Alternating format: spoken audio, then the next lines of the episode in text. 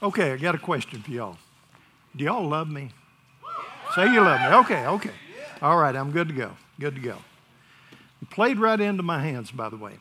All right, I'm gonna I'm gonna say some things tonight, and uh, if you guys could go ahead and lock the doors, um, I'm gonna go ahead and say these things. Um, and I don't I don't mean anything harsh by what I'm gonna say, and I'm gonna offer you a little bit of grace at the end, okay?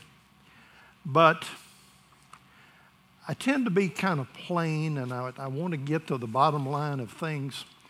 And I do, I do have this thing when I go and visit patients at, at the hospital. I look at them and I say, if they seem a little anxious, I say, You know why you're called the patient, don't you? And they get this funny look on their faces and they say, Oh, yeah, okay. I'm supposed to be patient, right? Okay. So, I, again, I, I, I tend to get down to the bottom line. All right? My question to you tonight is why do you go to church? I promised a couple of ladies not long ago, and it's remarkable how short a time it was ago. But I promised them, I said, if I get a chance to speak again here in this church, I'm going to cover that subject.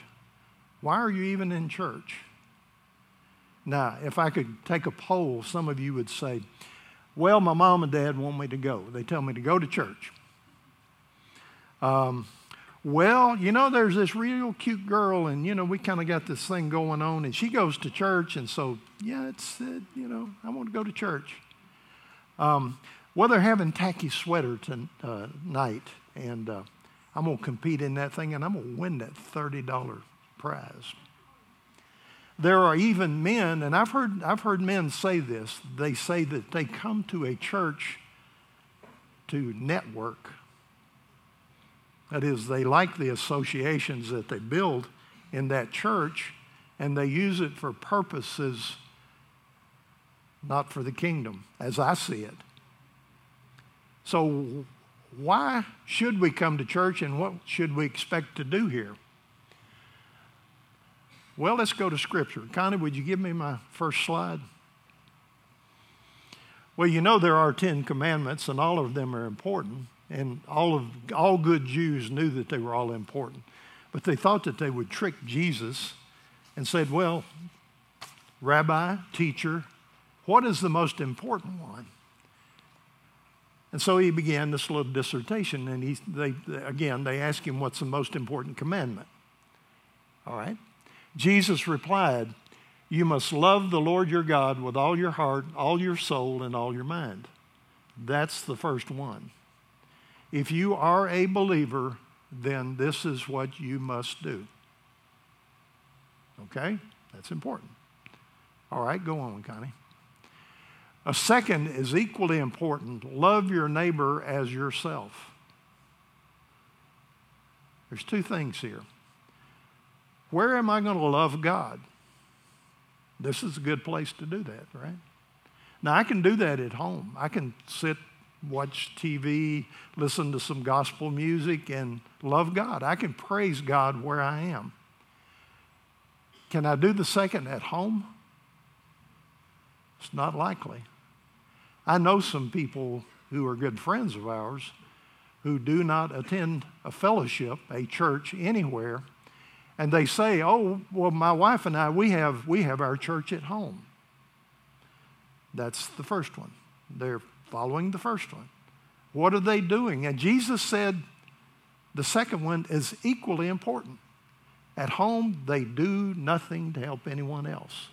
They might build their spirit up. I mean, that might encourage them to help somebody tomorrow. But for that particular time, it does nothing to help anyone else except their spouse, who they should be lifting up anyway. All right? So we have an admonition. We're supposed to love people. Who is our neighbor? You know the whole story. The rest of the story was, and somebody said, Well, who is my neighbor? And then Jesus told about the man that was in need and how the Good Samaritan came along and helped him. So, the person that we need to love is anyone in need. Truthfully, who is that? It's everybody. Everybody. Everyone has a need, some more than others. All right, give me the next scripture, Connie. The entire law and all the demands of the prophets are based on these two commandments. So if we do those two things, we have fulfilled the commandments, or we've done the essence of the commandments by doing those things. Everything else falls into place. Seek ye first the kingdom of God, and all these things will be added to you. All right, next scripture, Connie. And this is what Jesus said about his disciples, those who followed him closely. He said, Your love for one another will prove to the world that you are my disciples. So their task was not only to love people in need, they were to love each other. And I'll ask again, what are y'all doing here? I suspect you're supposed to be loving each other. I suspect that's the purpose. You know why? You know why I come on Wednesday night? I'll, I'll be honest with you. Joyce and I love to come on Wednesday night. I love to see a Meta Houck get up and speak, speak from her heart, express her love for God, and and, and tell others about her experiences, which is an expression of love. When you share how you feel and, and things that you go through and how God has helped you through it, when you testify, you are sharing love with somebody else. So, you guys, I, I know you have all kinds of reasons to come here. And, and I'm gonna, again, I'm going to show you a little grace at the, at the end of this message about if you had some other reason to be here, I'm not going to throw you out the back door. Okay? All right. So, people should be able to look at us and the way we love each other and say, well, those are Jesus' disciples. Okay? Now, we, we in church do a lot of things. We, we have somebody get, get up and give a message, and they'll have a series. And I don't have a series. This is it.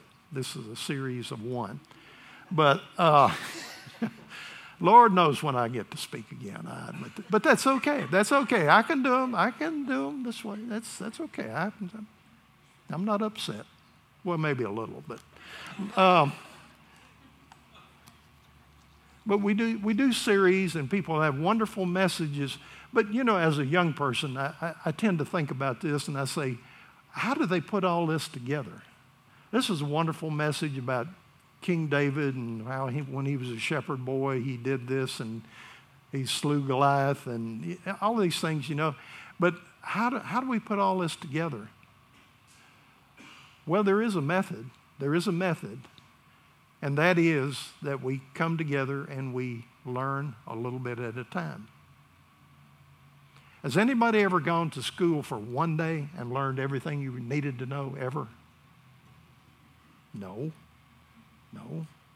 I didn't either. I've had 19 years of school. I didn't learn it all in one day. I'm hard headed. It took a while.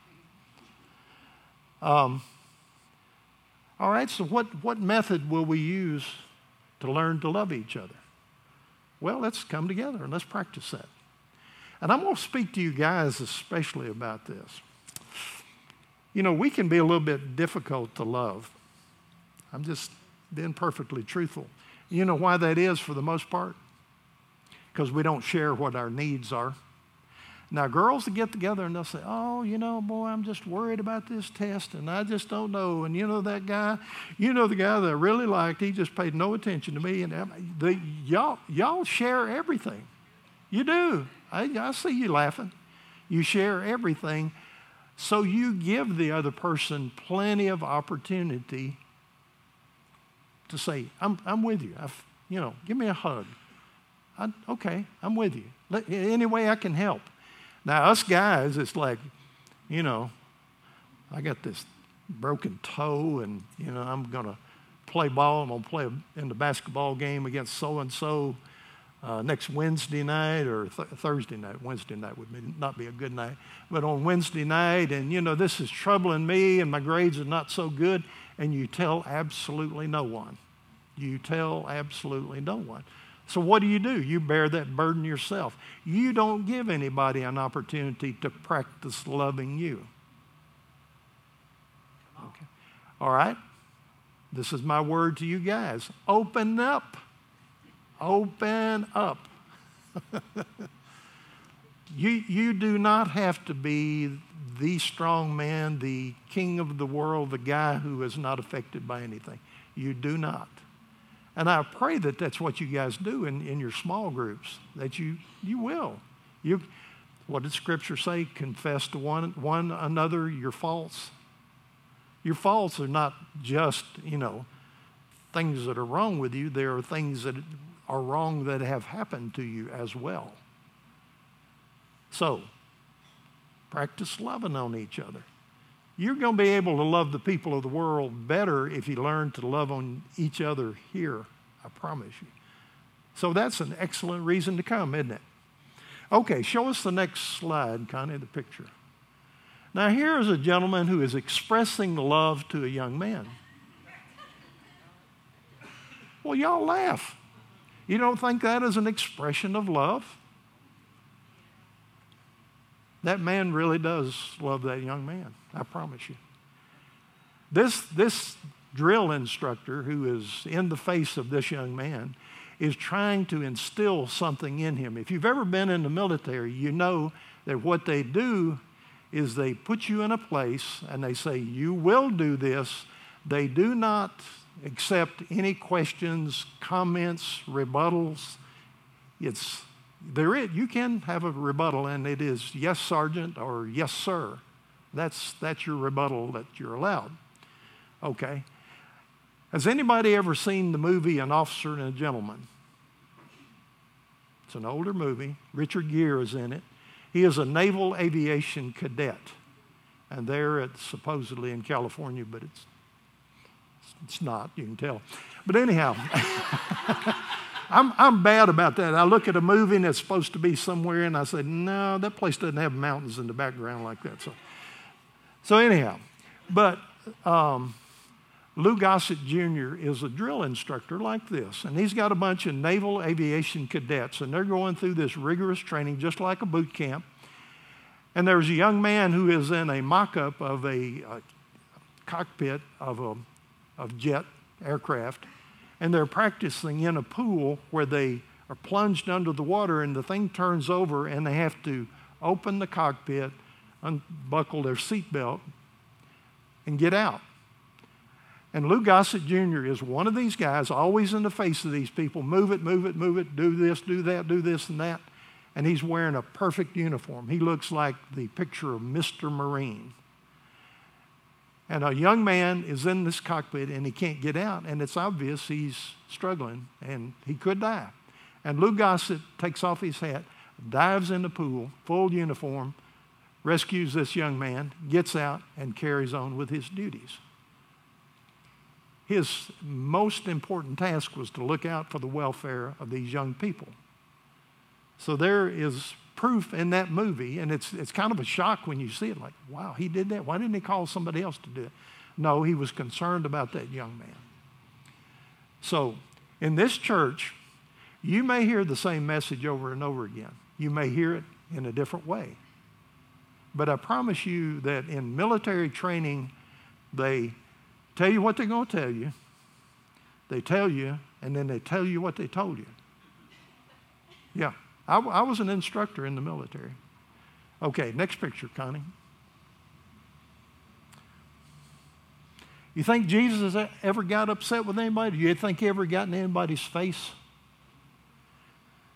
It says Jesus got into the boat and started across the lake with his disciples. They had been healing people all day. Jesus had been healing people. The disciples were there with him. They were helping him. They were probably holding coats and uh, helping people up, you know, when they weren't lame anymore, this kind of thing.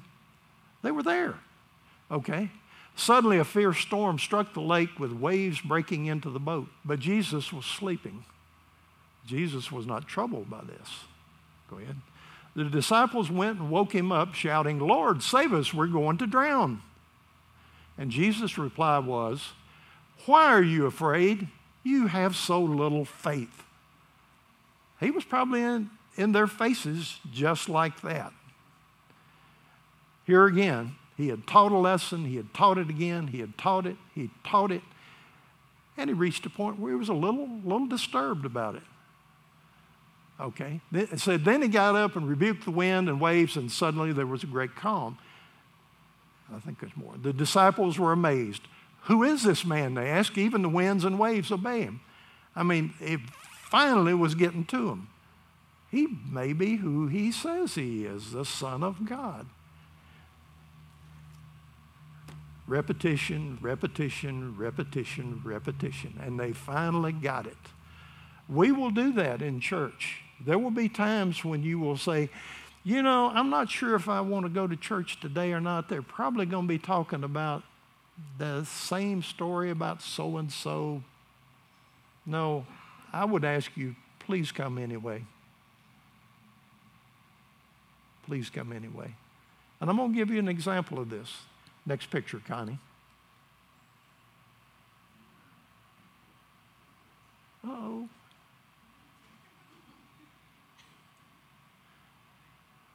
There we go.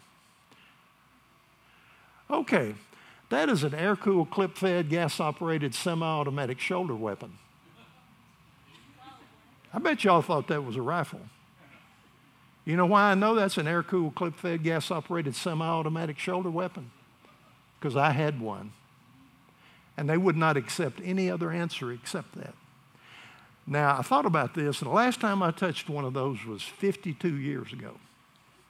It weighs nine and a half pounds, has a muzzle velocity of 20, 2,800 feet per second, and has an effective range of 500 yards. How do I know that? They made me learn it.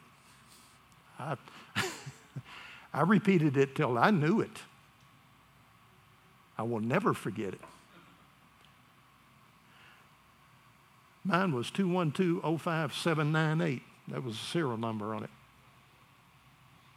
How did I know that? I had to know. Okay. All of that is to say that we here are going to repeat messages. You will hear messages over and over again. But at the same time, while you're hearing this message, you have an opportunity to love on each other, to learn to love other people. Okay. I pray that we are not quite like the military. And I'm going to show you another picture. Next picture. See this young man? He is one of the young men that guards the tomb of the unknown soldier. Under his right pocket is a silver medal, and that's a special medal given to tomb guards.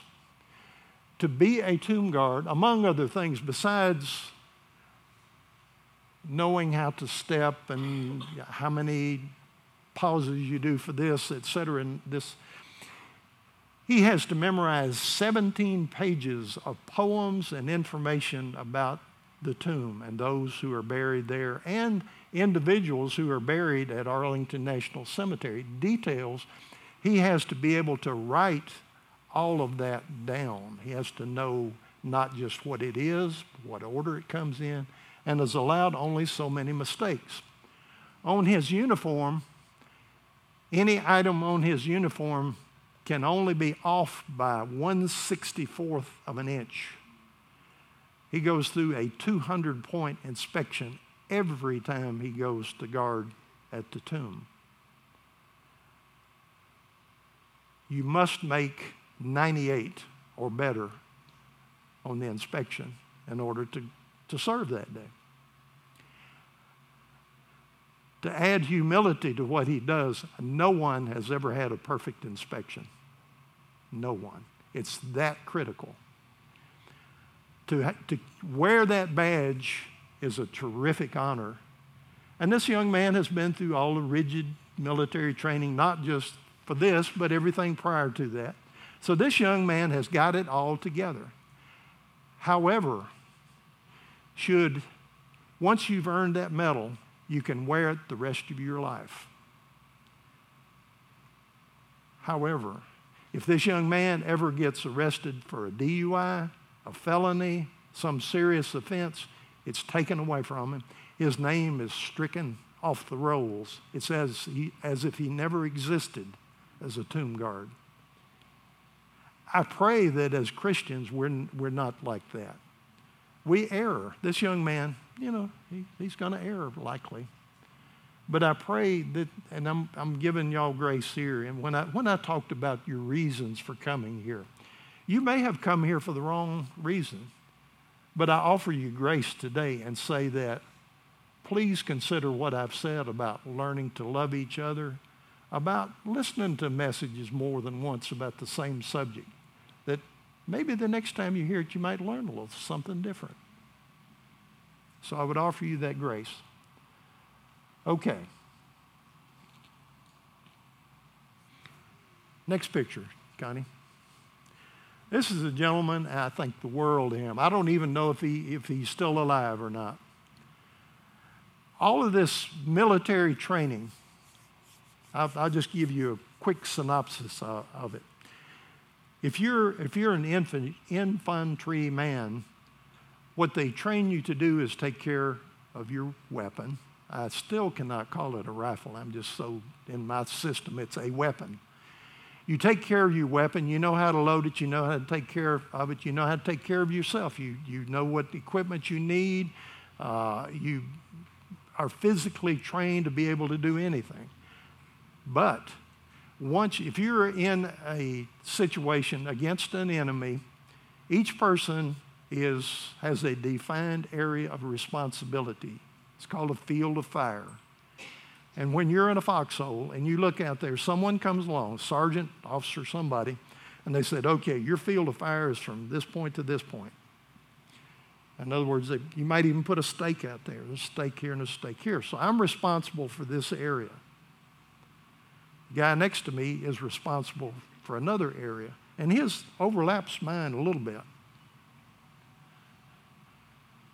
This guy next to me knows that his life depends not only on his ability to fire and do what he needs to do, depends on me too. So these guys become so interdependent. You cannot believe it. If you ever see one of these real life military episodes where somebody gets killed in action and you see their buddies, they just beyond grief. You would, you would know why that was. They become, through training, through dependence on each other, and that's the whole purpose of all the training, is to show them what to do, but also make them independent on each other. And I pray that that's what we do here. We all have our own fields of fire. Your field of fire may be so and so's classroom where you know there are people who need to know Jesus.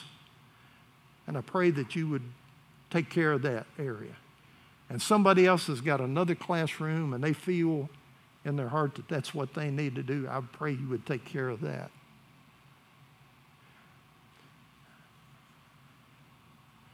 I hope that I hope that I've explained to some degree why it's important to be in church. We're not here just to, you know, sing a little bit, hear a message. Maybe I get something out of it, maybe I don't practice loving on each other and, and carry that in your hearts. I'm supposed to leave here tonight with the purpose of loving other people.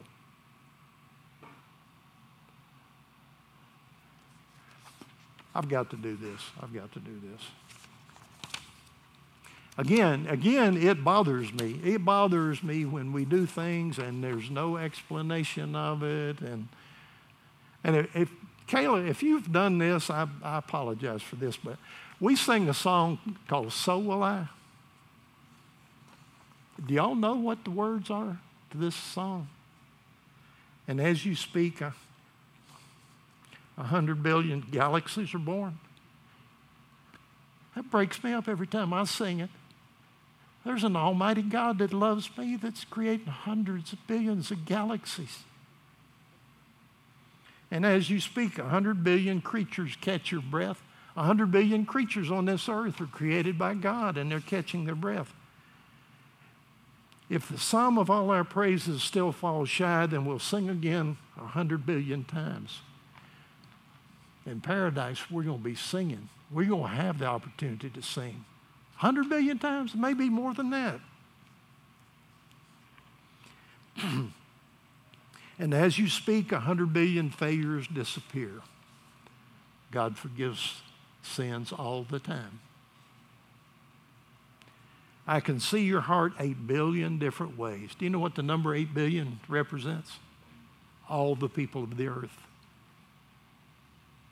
Every precious one, a child you died to save. If you gave your life to love them, so will I. Like you would again a hundred billion times. Jesus would die again a hundred billion times for us. Okay, I've also got to do one other thing. I've got to tell you, I'm sorry if I'm being a crybaby, but that, this stuff speaks to me. Okay. I got to tell you about the best Christmas present I ever got a pair of socks. I've told y'all about the pair of socks? No, Joyce, it wasn't a pair of socks you gave me, no. I was in Vietnam. I was in Vietnam. Uh, we had at Thanksgiving and at Christmas. I'm, I'm a single young man, I'm an officer. And we had um, entertained kids from an orphanage. And it was a wonderful thing, but I didn't have any children. And I'm a little bit, we let the guys who had children at home, we let them escort the kids around, had a good time. Okay, Christmas morning comes. Okay, well, you know, if I were back home, this is what we would be doing. And I open my door and I have a present a pair of socks. Left from, left from me by somebody. It was called We Who Care. Somebody in my loneliness over there had loved me enough to do that. To do that. And I, I, I still consider that the best Christmas gift I ever got. I mean, talk about love. You know, I, I have folks, I, I had parents who loved me, you know, and want to provide me things, and I had maybe, maybe brothers that wanted to give me things and this and that. But somebody who is a total stranger who did Lord knows what in the middle of the night to go around, not only me, but other, other troop, troops, to give them a present with no recognition, never been recognized. I don't know who they are. I don't know who they were. Have no idea. But that, that's Christianity. That is, that's Christianity, pure and simple. All right. Well, I, I pray that, that you folks have gotten my point. My point is we're supposed to love each other. All right. The grace part. That young man, if, if he were to err somehow or another and lose that medal, I don't think that's right. I think he should be given the opportunity to get it back. Truthfully, that, I think that's what should happen. We as Christians make mistakes all the time. We, we have a life and it's on the right path, and we lose that path. But we have a God, if we ask for forgiveness, who will allow us to get back on that path. Think of that. All right, one last slide, one last slide. I want you to think about this. If you think you've blown God's plan for your life, rest in this, you, my beautiful friend, are not that powerful. You cannot override God's plan for your life. You think you've messed up and you, your plan is gone, you don't have that power to do that. You do not. All right. Well, thank you for hearing what I've got to say. I felt like it was important. I hope, I hope that you, you listened carefully. Thank you for that. All right, let me pray. Let me pray.